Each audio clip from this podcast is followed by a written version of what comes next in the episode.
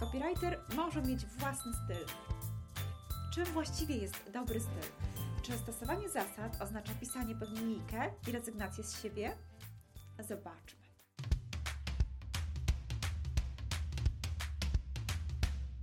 Cześć, z tej strony Ewa Szczepaniak, tekstowni.pl, a to jest ósmy odcinek podcastu Copylogika nie tylko dla laika. Podcastu, w którym rozmawiamy o copywritingu, pisaniu i wszystkim, co się z tym wiąże. W tym odcinku postanowiłam odpowiedzieć na pytanie, które ostatnio zadano mi kilkakrotnie i co ciekawe, za każdym razem niemalże w ten sam sposób. A to pytanie brzmi, czy copywriter może mieć własny styl, czy musi pisać pod linijkę? Muszę Ci powiedzieć, że ilekroć takie pytanie słyszę, a tak jak powiedziałam, słyszę je ostatnio dosyć często, to zawsze odpowiadam pytaniem na pytanie: A co rozumiesz przez pisanie pod linijkę? No i tu pada odpowiedź, że no wiesz, te wszystkie zasady, o których trzeba pamiętać. Co ciekawe, często takie pytanie zadają osoby, które siedzą w słowie, na przykład są korektorami. E, pewnie wiele z nich ma też ambicje literackie. Jest to ciekawe, e, dlatego że właśnie ta grupa, grupa osób, które zajmują się cudzymi tekstami, zauważ, jak żadna inna grupa jest de facto przywiązana do zasad. Dla kogoś, kto koryguje teksty, jest oczywiste, że są zasady poprawności językowej i trzeba te zasady stosować. Korygowanie tekstu polega właśnie na poprawianiu miejsc, w których jakaś zasada nie została dopilnowana. Także to jest oczywiste, że zasady poprawności językowej są i że należy je przestrzegać, ale już dla wielu osób, dla których poprawność językowa jest absolutny must have, to już poprawność, nazwijmy to w cudzysłowie poprawność stylistyczna, jest taka wątpliwa. No jak to, czy te, te zasady dobrego stylu, może to jest coś takiego ograniczającego, czy słusznie? Zanim odpowiem na to pytanie, zastanówmy się, czym właściwie jest ten styl. Zajrzałam do słownika, do słownika PWN i on mówi, że styl to jest albo jedna definicja, zespół cech charakterystycznych dla sztuki jakiejś epoki, jakiegoś regionu lub twórcy, albo sposób wyrażania się i stała tendencja w wyborze środków językowych charakterystyczna dla autora, kierunku, gatunku literackiego dzieła lub okresu. Zauważ jedną rzecz. Tu już mamy trop, który nas prowadzi do odpowiedzi na pytanie postawione w tytule podcastu. W żadnej z tych definicji nie ma słowa o tym, że to jest jakiś z góry narzucony sposób jedynego słusznego konstruowania tekstów. Wręcz przeciwnie, w każdej jest mowa o tym, że jest jakaś indywidualność epoki, regionu, e, okresu literackiego i autora. Jest miejsce na indywidualność autora. Ja lubię jeszcze inną definicję stylu, taką nieformalną, lubię porównywać styl do takiej skrzynki z narzędziami, z której wyciąga się różne potrzebne rzeczy. I im więcej w tej skrzynce jest narzędzi, tym lepiej, tym więcej możemy zdziałać. E, to jest trochę tak jak przy budowie domu. Zobacz, jeśli chcesz postawić sobie nieszablonowy budynek, we własnym stylu, to przecież nigdy nie będzie to oznaczało tego, że e, będziesz budować według jakiegoś widzimisię, prawda? Mając, że tak brzydko powiem, w głębokim poważaniu e, całą wiedzę konstruktorską, technologiczną i tak dalej. Owszem, e, bryła budynku może być nieszablonowa, możemy wybrać jakieś inteligentne rozwiązania, ale właśnie wybieramy je spośród tego, co mieści się już w obecnym stanie wiedzy o budowie domów, prawda? Jeszcze inne porównanie paleta kolorów jest bardzo ograniczona. Przecież mamy tak, tak naprawdę zaledwie kilka kolorów podstawowych. I mimo tego, z tych kilku kolorów podstawowych e, możemy wyczarować jeszcze mnóstwo dodatkowych barw.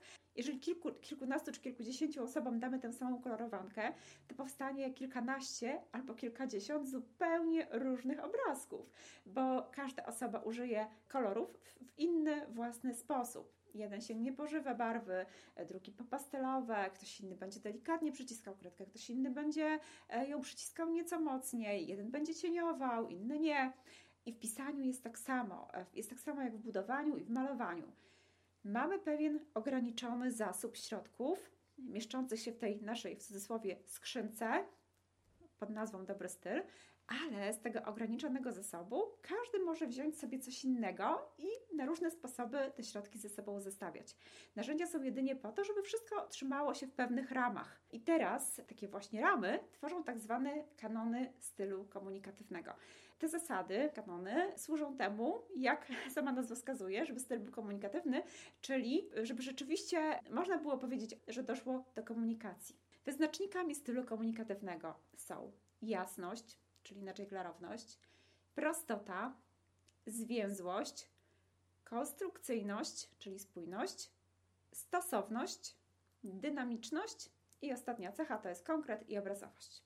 I teraz, gdybyśmy do tego podeszli na zasadzie nie będę pisać pod linijkę, bo ja wolę własny styl, no to pytanie brzmi, kosztem czego miałoby się to odbywać? Którą zasad? Którą zasad mielibyśmy naruszyć? Zobacz, jeśli naruszymy zasadę jasności, klarowności wypowiedzi, no to wiesz, no to będzie trochę, e, czytelnik miał takie zadanie jak przy lekturze pism z ZUS-u. E, patrzy, widzi literki, ale za żadne skarby świata nie rozumie o co chodzi a przecież chcemy być rozumiani, kiedy piszemy. Więc naruszenie klarowności niekoniecznie. No dobrze, no to może prostota. Czy tekst, w którym ewidentnie widać przerost formy nad treścią, to jest tak świadczący o wyjątkowości autora? Może czasami w mniemaniu autora tak, ale w mniemaniu czytelnika nie sądzę. No to spójrzmy na kolejną cechę, jest to zwięzłość. Czy zdarzyło Ci się kiedyś przeczytać taki tekst, który miałeś wrażenie, miałaś wrażenie, że ktoś pół godziny Ci coś wykładał, a tak naprawdę tę rzecz można było włożyć dosłownie w jednym zdaniu? Co sobie wtedy pomyślałeś czy pomyślałaś? E, czy to było dowodem wyjątkowego stylu tej osoby, która mówiła albo pisała, Obstawiam, że niekoniecznie, że poczułeś, poczułaś, że to było po prostu nieszanowanie Twojego cennego czasu. Spójrzmy dalej, spójność. Czy chcesz, żeby Twój czytelnik co chwilę mrużył oczy i zastanawiał się, ale w ogóle co ma piernik do wiatraka? Dlaczego Ty piszesz teraz o X, skoro to ma się nijak do rzeczy Y powiedzianej wcześniej? No też nie, prawda? Czyli ze spójności nie będziemy rezygnować. Dynamiczność.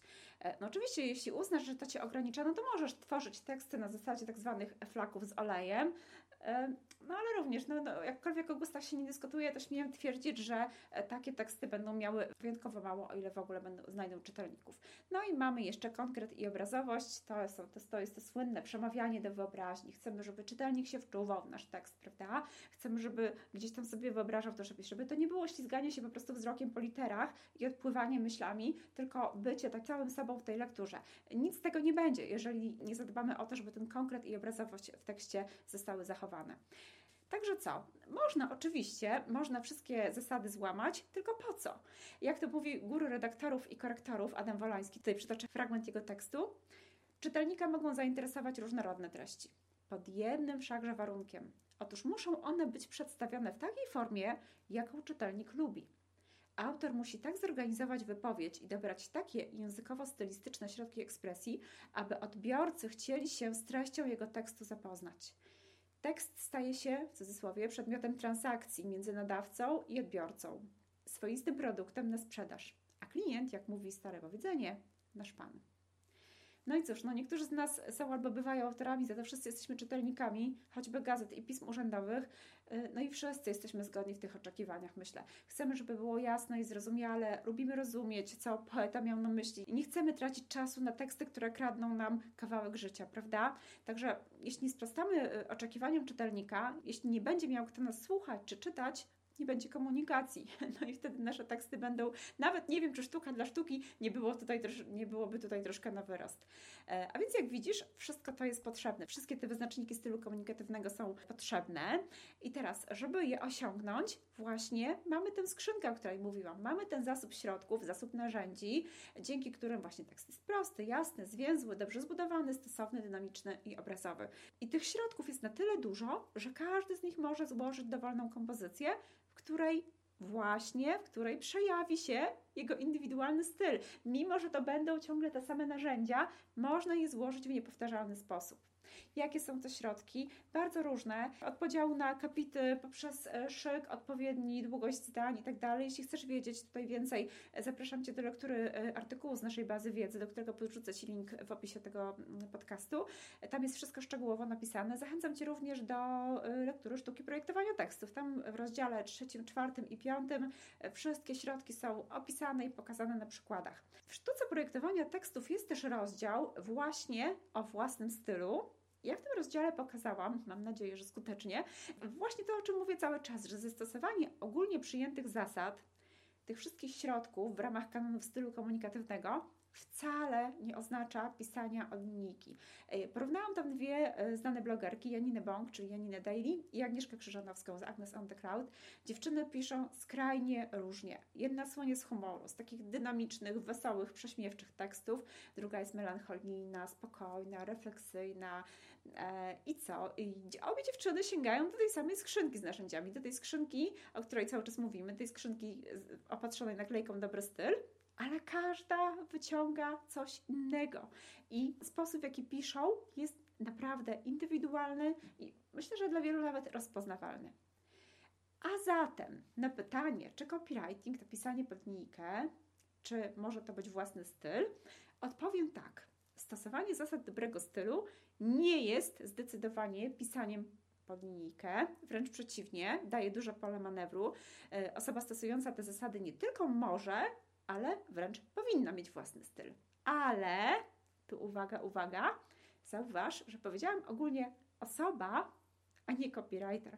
E, bo tutaj uwaga jedna jest taka, że o ile copywriter jak najbardziej powinien znać i stosować zasady dobrego stylu, powinien mieć naprawdę wyjątkowo bogatą skrzynkę z tymi narzędziami służącymi e, osiągnięciu prostoty, klarowności, stosowności itd. Tak o tyle niekoniecznie powinien się zawsze posługiwać swoim indywidualnym sposobem ich stosowania, czyli swoim stylem. Oczywiście, prywatnie tak, jak najbardziej, ale kiedy copywriter pisze dla kogoś, to staje się głosem tej marki, dla której pracuje.